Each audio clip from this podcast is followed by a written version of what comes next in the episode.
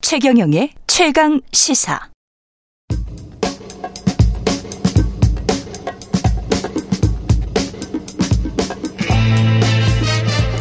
네, 우리가 접하는 뉴스의 태초부터 지금까지 뉴스 일대기를 쫙 살펴봅니다. 뉴스톱 김준일 수석 에디터, KBS 박대기 기자, 그들의 전지적 시점으로 분석하는 뉴스 일대기 지금부터 시작하겠습니다. 안녕하십니까? 네, 안녕하세요. 예, 오늘은 대중교통 요금 인상을 계기로 보는 대중교통 요금 일대기. 예. 웃을 일은 아니고 좋아할 일도 아닌 것 같습니다. 네. 예. 저도 이제 그 버스 탈 때마다 이게 원래 1,200원에서 1,500원으로 바뀌었잖아요. 예. 그때 참 묵직하더라고요. 1,500원은 근데 아, 이- 우리가 보통 이제 체크카드로 찍 찍고 가잖아요. 예, 예. 그럼 나중에 이렇게 날아오는 거 보면 한 달 단위로 날아오는 거 보면 예. 한 5, 6만 원은 되니까 음. 아유, 그게 상당하더만요. 예. 별로 안 이용하시는 분들이 5, 6만 원이고 예. 많이 이용하시고 조금 이제 장거리 하시는 분들은 거의 10만 원 가까이 나옵니다. 예. 근데 제가 지금 전기차를 타는데 음. 6만 원 그 전에 지하철 탔었을 때는 한 6만 원 조금 안 나왔거든요. 근데 출퇴근을 전기차로 하면 그 6만 원이 안 돼요. 음. 6만 원이 안 돼. 예, 예. 이거는 뭔가 좀 잘못된 거 아닙니까? 솔직히 말해서 예. 예. 그 대중교통을 이용하면 훨씬 더 싸야 되는 거 아닌가?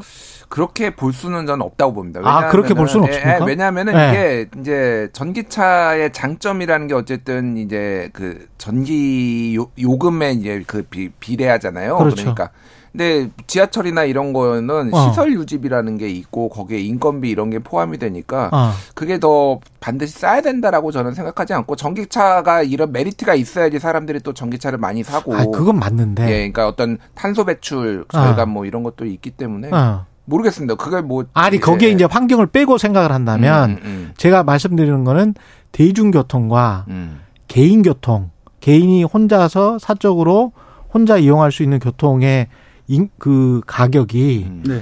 그래도 대중이 야- 양질에 야- 약간 저가여야 되지 않나 그런 의미에서 이제 네, 저도 여쭤본 건데. 그렇게 생각합니다. 이게 예. 우리나라가 사실 이제 세계적으로 좀 자랑할 만한 것이 대중교통이 저렴하다는 것인데 그 예. 최근에 좀 많이 올라가고 있는 것이 예. 그- 그나마 이제 우리나라에 살면서 좀 매력이라고 했던 그런 점이 좀 훼손되고 있는 게 아닌가 그 점이 좀 우려되고요. 그렇죠. 특히 코로나 이후에 서울 같은 경우에는 원래보다 대중교통 이용자 비중이 많이 줄었습니다. 어. 왜냐하면 감염 위험 같은 것 때문에 개인 개인 교통수단을 많이 이용하게 됐는데 음, 회복이 많이 안 됐거든요 아직까지. 음.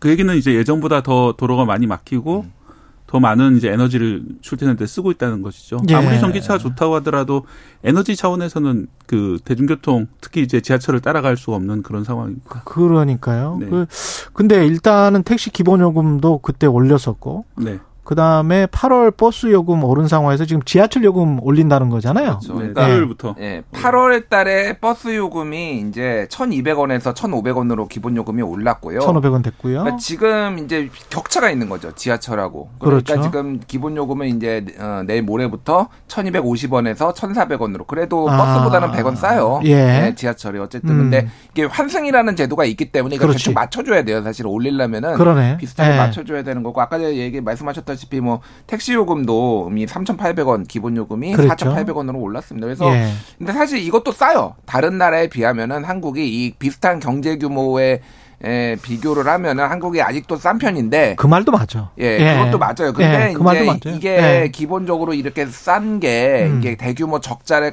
감수하고서라도 이렇게 강력하게 억제 정책을 음. 한 거잖아요.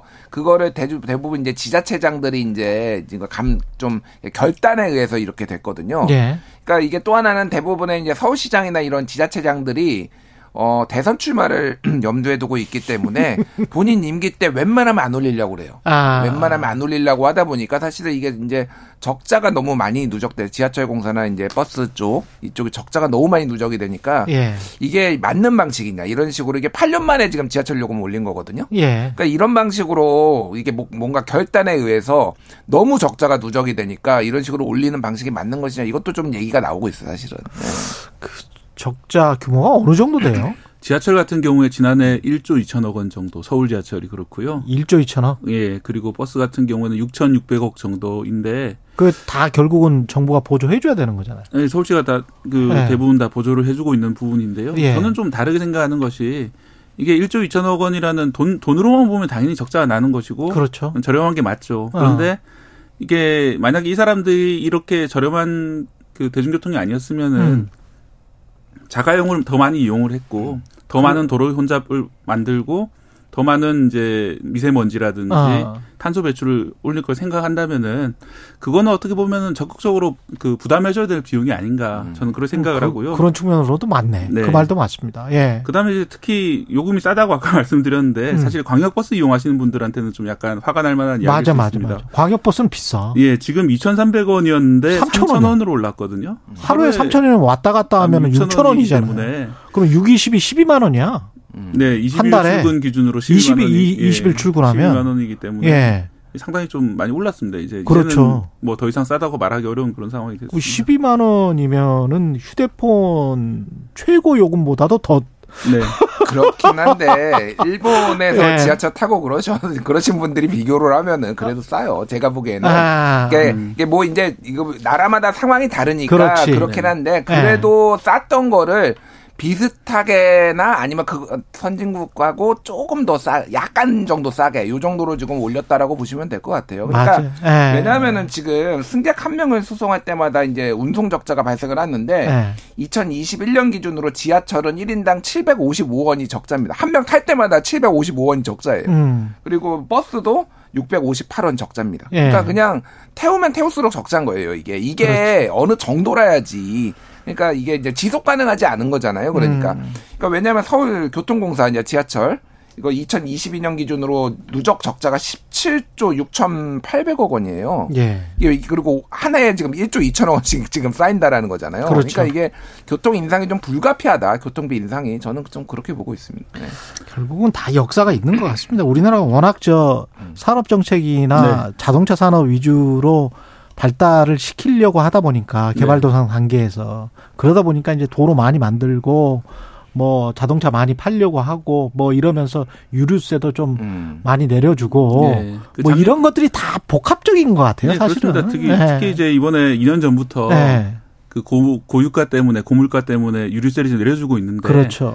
정확한 집계는 안 되지만은 뭐 한 조사에 따르면은 1년에 한 8조 원 정도의 절감을 해주고 있다고 예. 합니다. 아, 물론 이제 8조 원 중에서는 승용차 이용자도 있고 일반 다른 이용자들도 많이 있겠지만 음. 어, 그런 이제 8조 원 정도를 사실 승용차 이용자들한테 일부를 지원해주고 있는 거죠. 그렇지. 예, 그런데 이 지하철 요- 적자 이제 뭐 1조 2천억 1조 원이 2천억 원. 그렇게 많은가 한 생각. 그것만 이야기를 주로 또 한다고. 예. 예.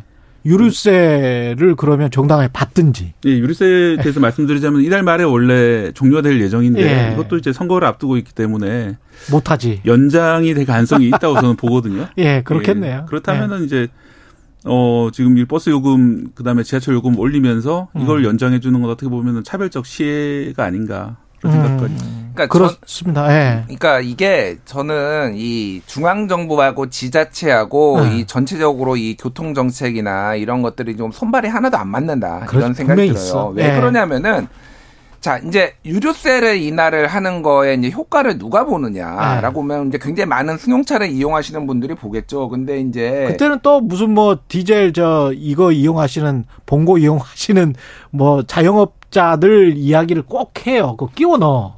그러니까 요 근데 네. 유류세 예전에 국회 예산 정책 처가 이제 2018년에 자료를 이제 이거 유류세 인하 이 효과를 이제 분석을 했는데요. 2018년에. 예, 예. 소득 어, 최저 소득 계층의 1분위의 세부담 변동은 일반 5천 원, 음. 15,000원 혜택을 받다라는 거예요. 저소득층은. 예. 예. 근데 10분위의 세부담은 15만 8천 원. 그렇지. 훨씬, 그러니까 소위 말해서 승용차를 몰고 다니지 아무리 대중화됐다고 하더라도 승용차를 더 많이 타고 많이 몰고 오는 사람들은 소득이 있는 사람들 부자들이 더 많다라는 거예요. 그러니까 그렇죠. 이거를 유류세를 네. 깎아주는 게 도대체 목적이 뭐냐. 음. 물론 이제 포퓰리즘 성격도 있고 뭐 세금 어, 뭐 선거 앞두고 이런 것도 있는데 예.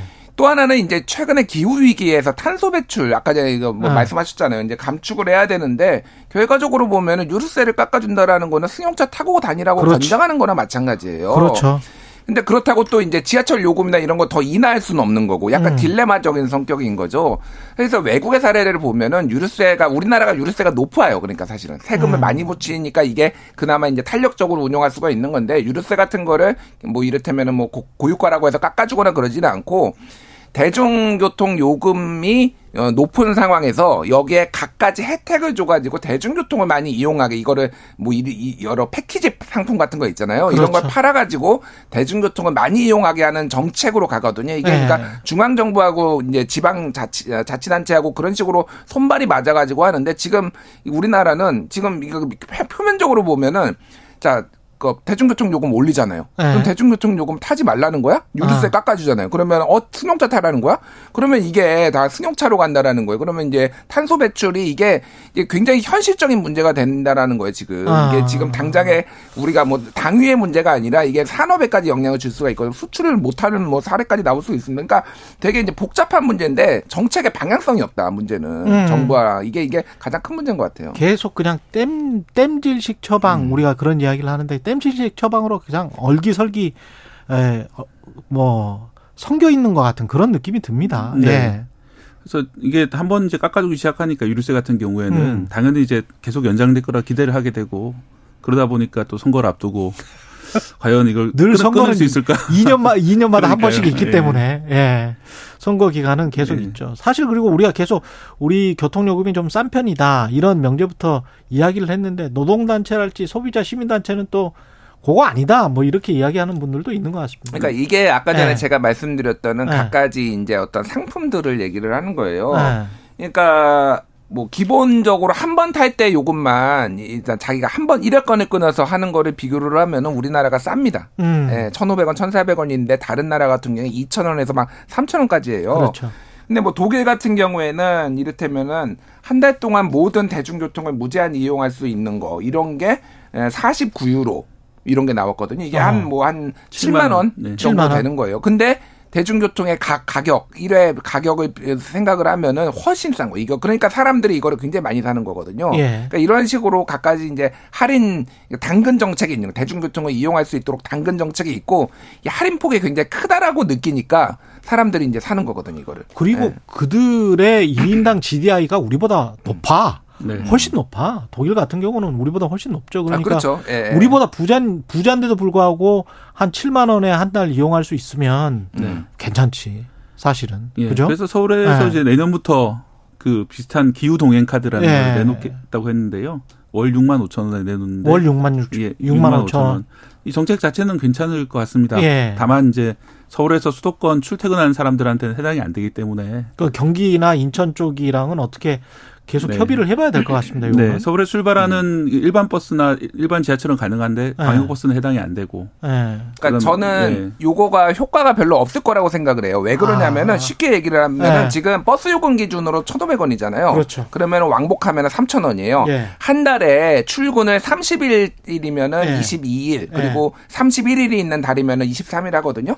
자, 22일 기준으로 하면은 3,000원 곱하기 22 하면은 66,000원이에요. 음. 자, 66,000원 무제한 기후동행 카드 줬는데 비슷하다니까. 저도 그러니까요. 계산해봤어. 비슷해. 아니, 그러면 이게 무슨 실익이 있냐라는 이게 거예요. 조삼모산 것 그러니까. 같아. 그러니까 이거를 이거를 타고 주말에 나들이를 가야 되는데 그러면 예. 본인만 해당이 되는 거고 뭐 자식이나 뭐 이런 사람들이 자녀들까지 이게 다 뭐 해당되는 것도 아니잖아요. 그러니까 딱히 저는 이게 없고 그래서 이게 실효가 있으려면 가격 차이가 확 나야 돼요. 그러려면 사실은 그렇지. 대중교통 요금이 더 올- 오르고 요게 유지가 된다라든지 아니면은 이거를 더 낮게 책정을 해야지 더 가능하다라는 이거 거죠. 그리고 광역버스는 해- 해당 안 될 거 아니에요. 네. 3,000원짜리 그러니까요. 광역버스는.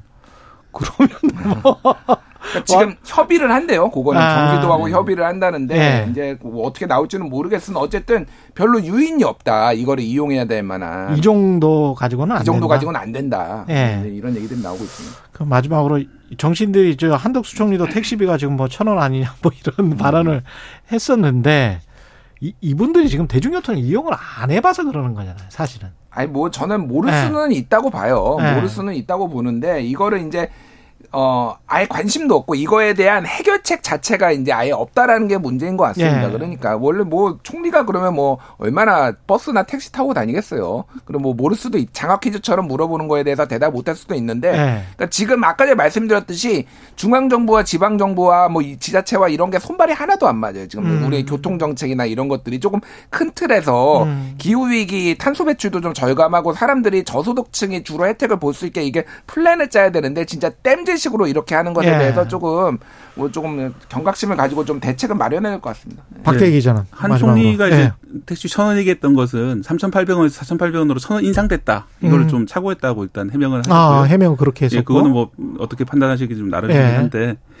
근데 이제 뭐 예를 들어 독일 같은 경우에는 총리가 직접 장을 보고 메르켈 총리가 뭐 아. 그런 게 일반인들이 모두 볼 수 있는 그런 모습인데 예. 우리나라는 이렇게 그런 게 안 되잖아요. 예, 그렇죠. 예, 사실은 얼마나 타보시겠습니까? 그래서 예. 저는 뭐 혼잡이라든지 이런 것도 사실 쾌적함 이런 것도 되게 큰 문제인데 그것도 진짜 큰 문제예요. 좀 대중교통 진짜 사람 숨 뭐. 막혀 죽어. 예, 대중교통에 대해서 좀 더 사람들이 그러니까 그 정치하시는 분들도 네. 직접 많이 체험 체감을 해보시고 예. 어, 더 많은 사람들이 그쪽으로 갈 수 있도록 생각해보니까 유도하는, 그 혼잡도까지 생각해보면 싼 편 아니다. 그렇죠. 너무 힘들어. 아니 이 정도로 혼잡한 거는 일본하고 한국밖에 없어요. 음, 진짜 그렇잖아요 그렇죠. 예. 다른 나라의 대중교통은 이 정도는 아니거든. 자전거 많이 타게 좀 바꿔야 돼요 교통 정책도. 차라리. 예. 예. 오늘 말씀 감사드립니다. 뉴스톱 김준일 수석 에디터 KBS 박대기 기자였습니다. 고맙습니다. 감사합니다. KBS 1라디오 최경영의 최강시사 듣고 계신 지금 시각은 8시 46분입니다.